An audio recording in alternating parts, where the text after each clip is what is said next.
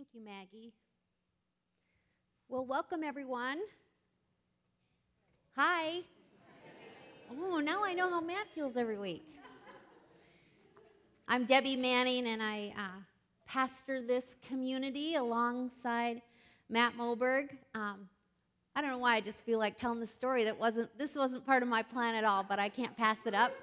So when we were starting this church, um, someone asked Matt to write an article for the local paper, and he sent it my, my way to see if how I felt about it, and it was good because you know Matt, he's sort of a wordsmith and a and a poet, and it, it was so well written, except when he got to the part of um, calling, calling he and I community directors, and I. I texted him back and said, "What is this like a cruise ship? Community director? We're pastors." But um, that's just men, one of many little things along the way that we've stumbled on and uh, have walked through. But it is good to be with you all tonight. We are in the second week of Advent, and we are calling our series "I Ask for Wonder." And I think that it's perfect, right? Because Christmas marks this time of wonder you know, where we have this awe, and so often around things like lights and children's faces and snowfall and beautiful songs. But for us, as people that are following Jesus, it, it takes on a different meaning. We celebrate a wonder of long ago promises fulfilled, of miracles performed, of hope restored. And that's part of the beauty of Mary's song, which Maggie read to us at the beginning of this message. It's like Maggie said, it's from Luke chapter 1, and it's often called the Magnificat, from the word, the Latin word magnify. My soul magnifies the Lord. That was such a beautiful way to start that piece of poetry. Now, Mary starts that right from her own personal experience, her own personal wonder of God, and then moves into this bigger, beautiful picture of God and what He has in store for everyone. Earlier in the book of Luke, right before that, uh, the angel Gabriel comes to Mary and he says, Hey, you are going to be the bearer of the Messiah, this long awaited Messiah. And so, having already believed that and already accepted that she would bear the Son of God, Mary goes to her relative Elizabeth to check the story out. Now, Elizabeth is pregnant at the time with John the Baptist, and as soon as Mary greets her, Elizabeth tells the story that her baby jumps in her womb. And she exclaims to Mary, Blessed is she who believes that the Lord would fulfill his promises to her. So, in response to Elizabeth's words, and in response to the unborn Jesus that she's carrying, Mary speaks the words that Maggie read earlier. And I think what's so powerful about this is that God chooses the most unlikely person in an unlikely place, and He used her in an unlikely way, a very unlikely way, to make way for us to be reconciled through this baby that she's carrying. Can you imagine, like, this? Mary is a teenager. She's poor, she's unwed, she's living in an occupied land. When she becomes pregnant with the Prince of Peace, I don't think we pay enough attention to that. We've got this young girl whose life has been turned upside down, altered in ways beyond anything that she can imagine. And what does she do? What's her response? It's a hymn. Isn't that crazy? I think we don't think about that enough when we read this. Her response is one that tells us so much about who she is and who she believes God to be. Her response is one of someone who knows God's faithfulness, who knows his love. And that love moves her to respond in a way far beyond her, her circumstances. It moves her to wonder. And that's exactly what she does. I think one of the most interesting things is I was studying this because I actually preached on this about five years ago at CPC, and I learned so much about this as I was studying it, and that we don't give Mary enough credit for who she is. I think the church has painted Mary to be this sort of soft and gentle and accommodating woman. But the truth is that this young woman was strong and courageous and countercultural. And we see it in Scripture. We see someone whose obedience wasn't to a man or to the culture or even to religion, but her obedience was to the creative work of God, a God who holds up the humble and fills the hungry. This is someone who accepts the call. And instead of singing what we've often painted to be this tender, maternal blessing of comfort, what she does instead, she gives us a prophecy. And the prophecy is bold and it's subversive. The fact that she literally bursts out with these particular words, it tells us so much about her deep faith and about the God that we follow. This is someone who's obviously longed for God to set things right in a broken world. Her faith was active and strong. And when the moment presented itself, she already had the words within her to respond. This isn't a one dimensional, soft, stoic woman. This is a woman ready to shake her fist at the powers that be in the world and to call upon God's power. I've never thought about this like that.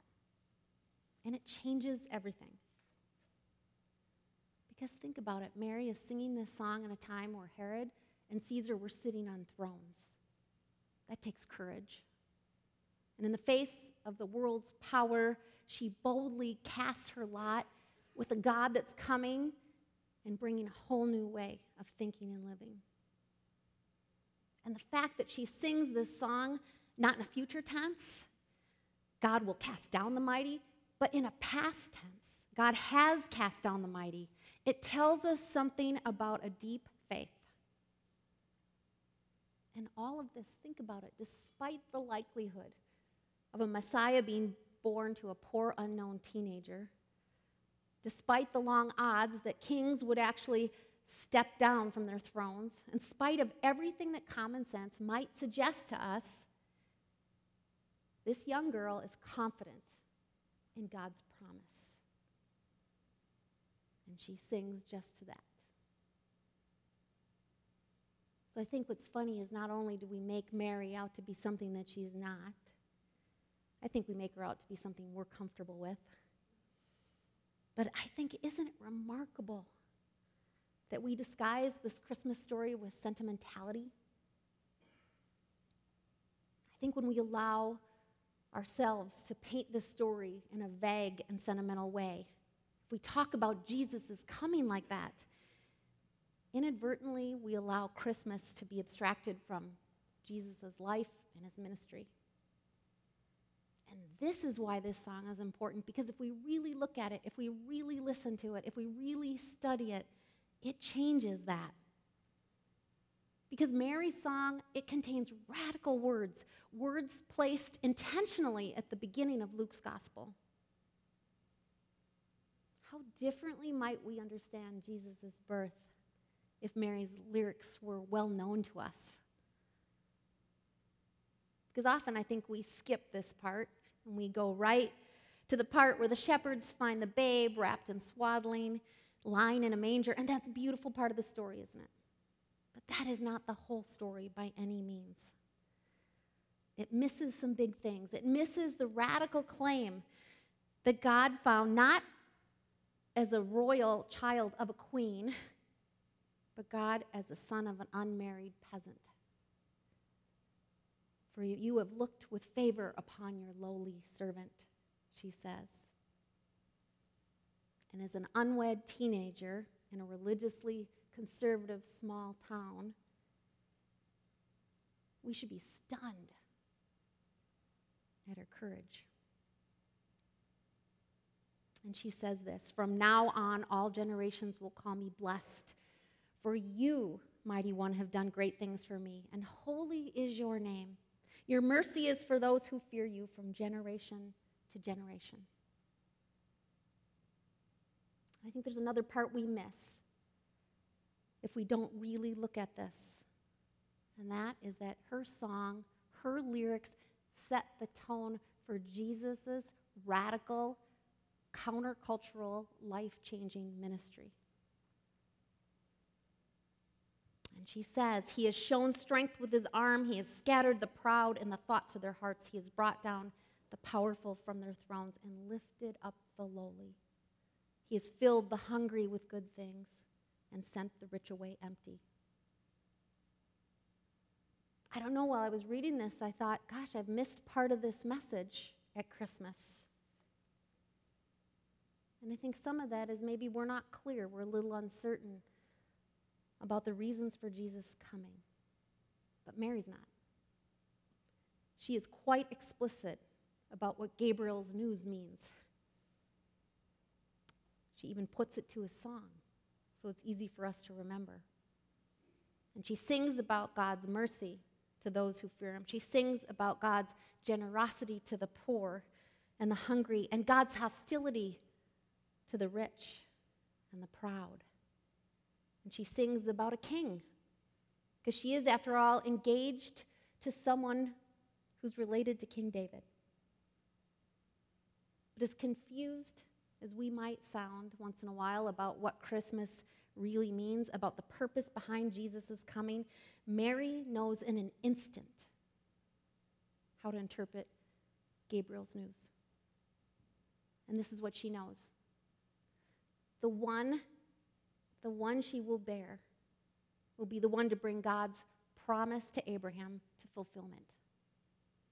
And even though we often reduce Jesus to being the object of our own personal piety, and even though Mary, out of anyone, might have more cause to reduce Jesus to pers- her own personal terms, she understands that her boy's birth means far more than that that it has much larger, far reaching implications, and that those are political implications.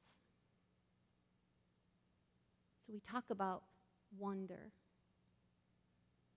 I look at this song, the Magnificat, because here's what happens. Here's what I think we've missed that Mary doesn't just announce the birth of Jesus she announces the inauguration of a new kingdom, a kingdom different than anyone had ever seen or heard of that's ever been. And that's something important for us to take in. I think we have a lot to learn from Mary. And often we don't talk much about the women of Scripture, but boy, I think she's worth looking at. She sings this song, and what we know is that songs are powerful because songs of thanksgiving and praise, they unite us together with the one whom we lift our voices. And songs of courage and promise, like this one from Mary, it not only names our hopes, but also contributes to bringing them to being. Songs are powerful, and sometimes they're difficult to sing. And I'd say that way about this past year. This has been a hard year. I know a lot of your, some of your stories, and you know my story, and we know what's going on in our community, in our country, in our world. And there's a lot of, there's a lot of hard stuff. There are storms and war and violence, divisiveness and privilege. There are those that have and there are those that have not. These are the times we live in now,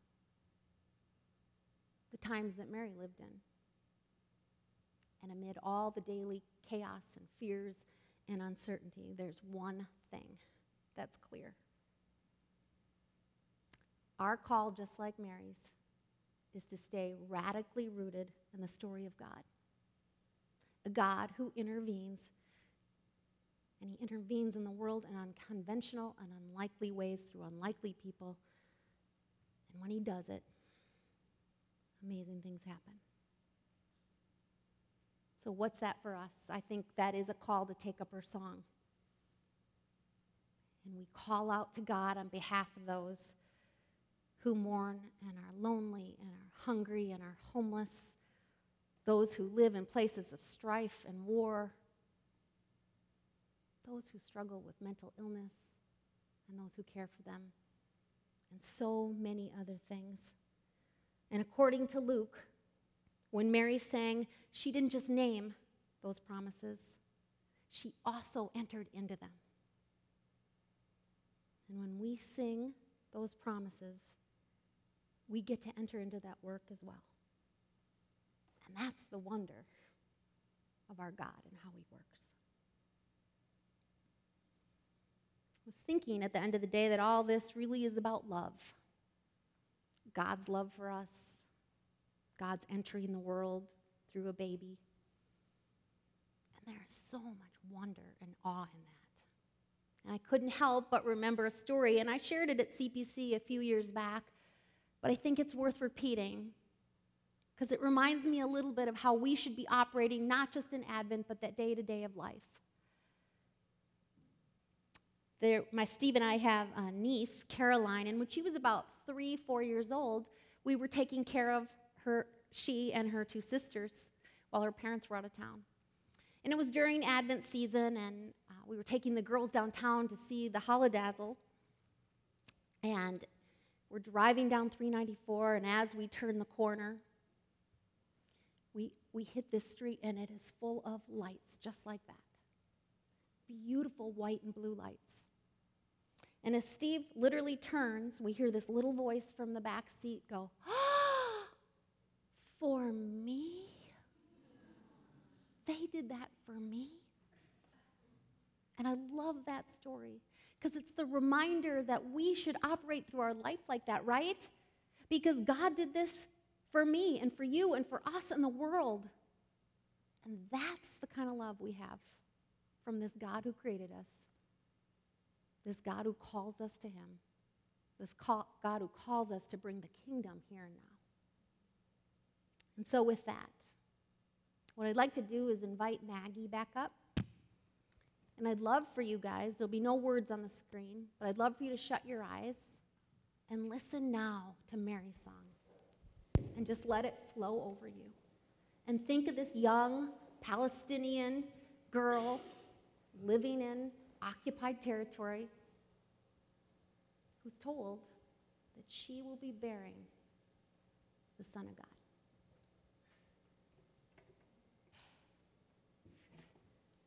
And Mary said, My soul magnifies the Lord. My spirit rejoices in God, my Savior, for he has looked with favor on the lowliness of his servant. Surely from now on, all generations will call me blessed. For the mighty one has done great things for me, and holy is his name. His mercy is for those who fear him from generation to generation. He has shown strength with his arm. He has scattered the proud in the thoughts of their hearts. He has brought down the powerful from their thrones and lifted up the lowly. He has filled the hungry with good things and sent the rich away empty. He has helped his servant Israel in remembrance of his mercy, according to the promise he made to our ancestors, to Abraham and to his descendants forever. As we move into a time of communion now, um, I want to own that I wish that I had that kind of faith that Debbie talked about Mary having, the kind of faith that says, um, This is who God has always been, and this is who He is to me, and this is the kind of kingdom I see Him bringing. To be able to speak that, um, not as as it will be someday, but as if it already is. And I don't always have a faith like that, and I think that maybe I'm not alone. I think that maybe there are, are those of us in this community who would say, Yeah, I, I don't always feel that same sense of wonder, that same assuredness um, that this is who God is. And I think the beautiful part about being in a community like this is that when those of us who have those moments of uncertainty and doubt, when we go through that, when we come to this place and we gather regularly with each other, I can look out at your faces and know that there are those of you who you, you have seen the goodness of the Lord in the land of the living. You have experienced it and you believe it and you hold that for those times that I can't. And I think when we go through these cycles together, um, it's that beauty of um, the ebb and flow of all of our faith lives. Um, that you know that you can come here with your uncertainty and your doubt. Um, and there will be those who are here waiting to link arms with you, saying, I believe this, and I will be here as you sort of catch up and believe with us too and we kind of go in those cycles together. And one of the ways that we link arms with each other every week is when we come around the communion table. And we remember that on the night that Jesus was betrayed, he sat with his friends, some of whom were rock solid believers in the kingdom he was bringing, and some of whom had major doubts. And he gathered them around that table and he picked up a piece of bread and he said, This is my body, and it's broken for you. Do this whenever you eat it in remembrance of me. And in the same way, he took the cup and he said, This is my blood of the new covenant, and it's poured out for you, even when you doubt. So whenever you drink it, remember me. So now, um, as the music plays, we'll invite you forward um, to partake of this community act of communion together. We'll have servers in three stations up front. In the middle, there will be gluten free elements. We invite you to come as you feel led. And now, would you stand with me? We're going to pray the prayer that Jesus taught us together, saying, Our Father, who art in heaven, hallowed be thy name. Thy kingdom come, thy will be done, on earth as it is in heaven. Give us this day our daily bread, and forgive us our debts as we forgive our debtors. And lead us not into temptation, but deliver us from evil. For thine is the kingdom, and the power, and the glory forever. Amen.